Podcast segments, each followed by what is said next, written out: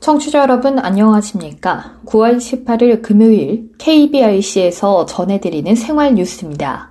수소경제 활성화 및 수소 친화형 교통체계 구축을 위한 공모전이 열립니다.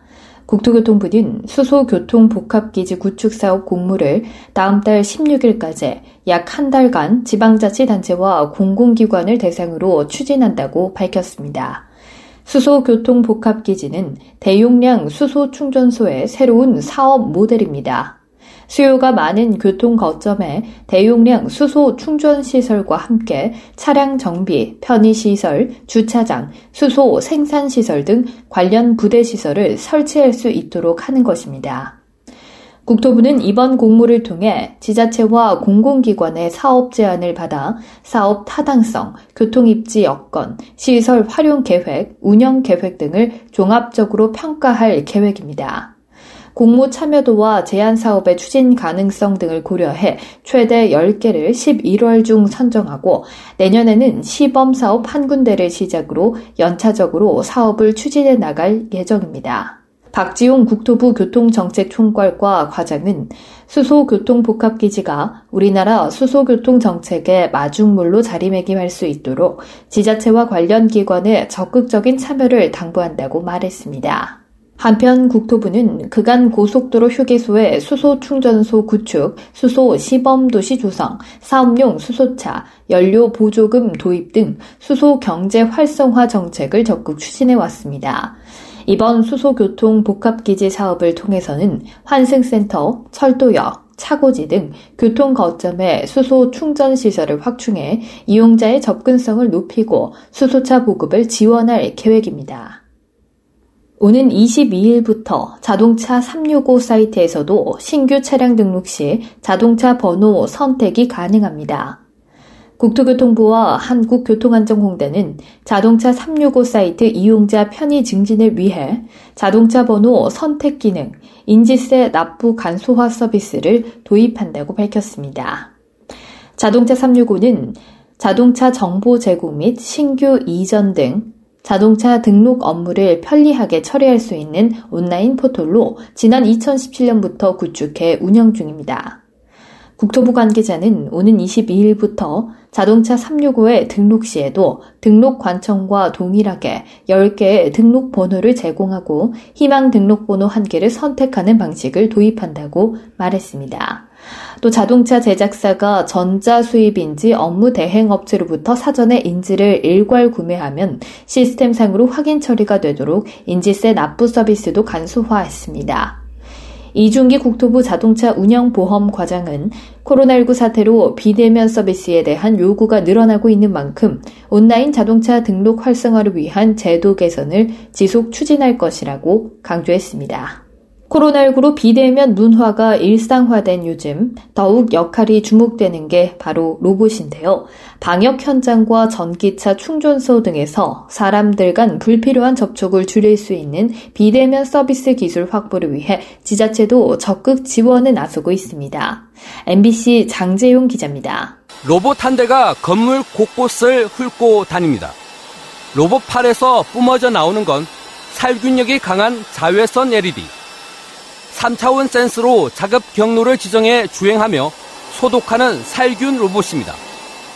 6개 관절을 뽐내듯 팔을 쭉 뻗어 바닥부터 천정까지 빠뜨리는 곳 없이 살균 작업을 해냅니다. 일을 마친 뒤엔 팔을 이리저리 돌려 셀프 소독까지 척척.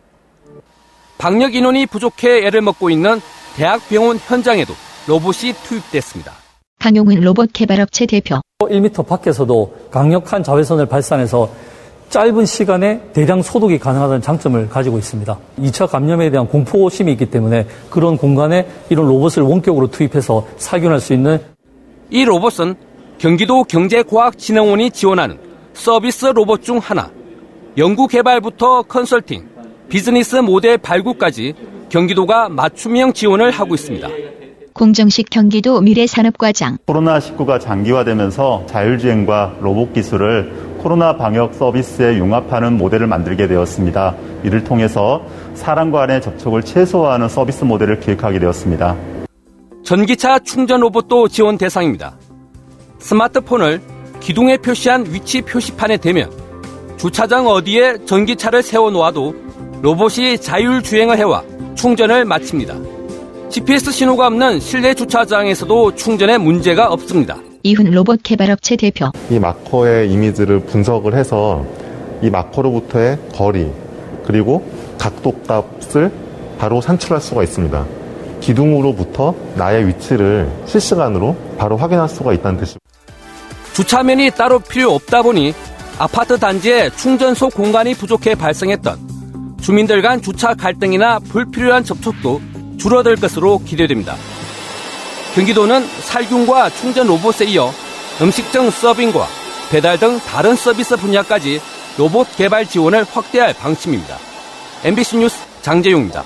하루 수면 시간이 8시간일 경우 복부 비만 위험도가 가장 낮다는 국내 연구 결과가 나왔습니다. 세브란스 병원 가정의학과 이규석, 국민건강보험 일산병원 가정의학과 최준호, 조경희 교수팀은 지난 2016년부터 2017년 제1차, 2차 국민건강영양조사 자료에 나타난 국내 20세 이상 남성 3,997명의 수면 시간과 허리 둘레 등을 분석한 결과 이같이 나타났다고 18일 밝혔습니다. 연구팀은 허리 둘레를 비만의 지표로 사용했고 성인 남성의 허리 둘레가 90cm 이상일 경우 복부 비만으로 정의했습니다. 연구팀은 3,997명 중 가장 많이 응답한 수면 시간 7시간군 1,371명을 대조군으로 삼았습니다. 5시간 이하는 501명, 6시간은 1,019명, 8시간은 829명, 9시간은 277명이었습니다. 그 결과 평균 수면 시간이 8시간인 집단의 복부 비만 위험도가 가장 낮았습니다. 이들이 복부 비만일 확률은 7시간 군보다 10% 낮았습니다. 수면 부족은 물론 수면 과잉 역시 허리둘레 증가와 관련이 있었습니다. 하루 평균 수면 시간이 5시간 이하인 집단은 대조군보다 복부 비만 위험도가 약 49% 높았고 9시간 집단도 약 11% 높았습니다. 수면 시간이 짧은 경우 식욕 조절 호르몬인 렙틴 분비가 감소하고 식욕 촉진 호르몬인 그렐린의 분비가 증가하기 때문에 음식의 과잉 섭취와 그 결과로 인한 체중 증가가 초래하는 것으로 알려져 있습니다. 연구팀은 심혈관 질환, 제2형 당뇨병 발병 및 사망에는 체질량 지수의 증가에 따른 비만보다 허리둘레의 증가, 즉 복부 비만이 더 중요한 위험 인자로 알려져 있다고 짚었습니다. 연구 결과는 대한가정의학회지 퇴근 후에 발표됐습니다. 올해 우리나라 개인 투자자들이 주식시장에 쏟아부은 돈이 무려 100조 원이 넘는 것으로 나타났습니다. 앞으로도 개인 투자자 자금이 주식시장으로 쏠릴지 관심인데 주식시장이 고평가돼 있는 만큼 위험 회피에 좀 더 신경 써야 한다는 조언이 잇따르고 있습니다. YTN 이종수 기자입니다. 한국거래소에 따르면 개인 투자자는 올해 들어 지난 16일까지 코스피와 코스닥 시장에서 국내 주식을 56조 원 가까이 사들였습니다. 주식을 사기 위한 대기성 자금 투자자 예탁금도 급증했습니다. 주식을 사려고 증권사에 맡겨놨거나 주식을 판 뒤 찾지 않은 돈의 규모가 지난해 말보다 30조 원 가까이 늘어난 것입니다. 동학개미 운동에 대비해 해외 주식을 직접 매수하는 서학개미 운동이란 신조어가 나올 만큼 개인의 해외 주식 투자도 늘었습니다. 올해 들어 지난 14일까지 해외 주식 순매수 금액은 135억 7천만 달러, 약 16조 원으로 집계됐습니다. 2017년 14억 5천만 달러, 2018년 15억 7천만 달러, 2019년 25억 1천만 달러로 점증했었는데 올해 들어 폭증한 겁니다. 특히 테슬라 주식은 최근 한 달 새 1조 넘게 사들였습니다. 이처럼 올해 들어 개인 투자자의 주식 순매수액과 예탁금 증가액, 해외 주식 순매수액을 단순 집계하면 100조 원이 넘습니다. 개인 투자자들 자금이 주식시장으로 유입되는 흐름은 앞으로도 이어질 것이란 전망이 나오고 있습니다. 이경민 대신증권 연구원 고객 예탁금이 계속적으로 증가하고 있고 레벨이 높아졌다는 측면에서는 이번 상승 추세가 이어지는 동안에는 개인 투자자들의 계속적인 유익 주식시장으로 이동은 어, 지속될 가능성이 높다라고 생각합니다. 특히 주식시장으로 들어가는 돈의 상당 부분은 대출금으로 역대 최대 신용대출을 기록하고 있습니다. 하지만 주식시장이 고평가되어 있는 데다 미 대선과 코로나19 재확산 파급 효과와 같은 변수에 따라 변동성이 커질 수 있기 때문에 위험을 경고하는 조언도 잇따르고 있습니다. 서상영 키움증권 연구원 달러화를 좀 매수를 하거나 아니면은 변동성이 좀 적은 배당주라든지 이런 쪽으로의 자금을 좀 이동하고 포트폴리오를 변경하는 게 좀 바람직하다고 보시면 될 것 같습니다.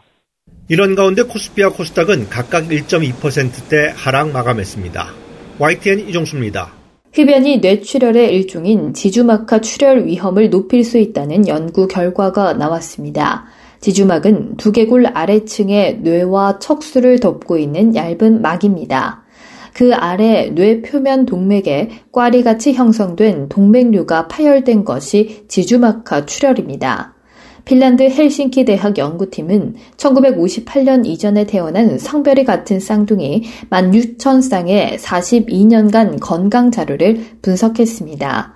그 결과 조사 기간 중 120명이 지주막하 출혈로 사망했고 사망 시 연령은 평균 61세였습니다. 또한 담배를 피우지 않는 대상군과 비교했을 때 담배를 보통 내지는 아주 많이 피우는 사람은 지주막하 출혈 위험이 3배, 흡연량이 적은 사람은 2.8배로 높았습니다. 이에 대해 미국 심장협회 담배 규제 과학센터의 로즈 로버트슨 박사는 흡연과 지주막하 출혈 사이의 연관성을 확인한 연구라고 설명했습니다. 이번 연구 결과는 미국 심장협회 학술지 뇌졸중 최신호에 게재됐습니다. 끝으로 날씨입니다. 내일은 전국이 대체로 흐리다가 오후부터 차차 맑아지겠습니다. 곳곳에 비 소식도 있겠습니다.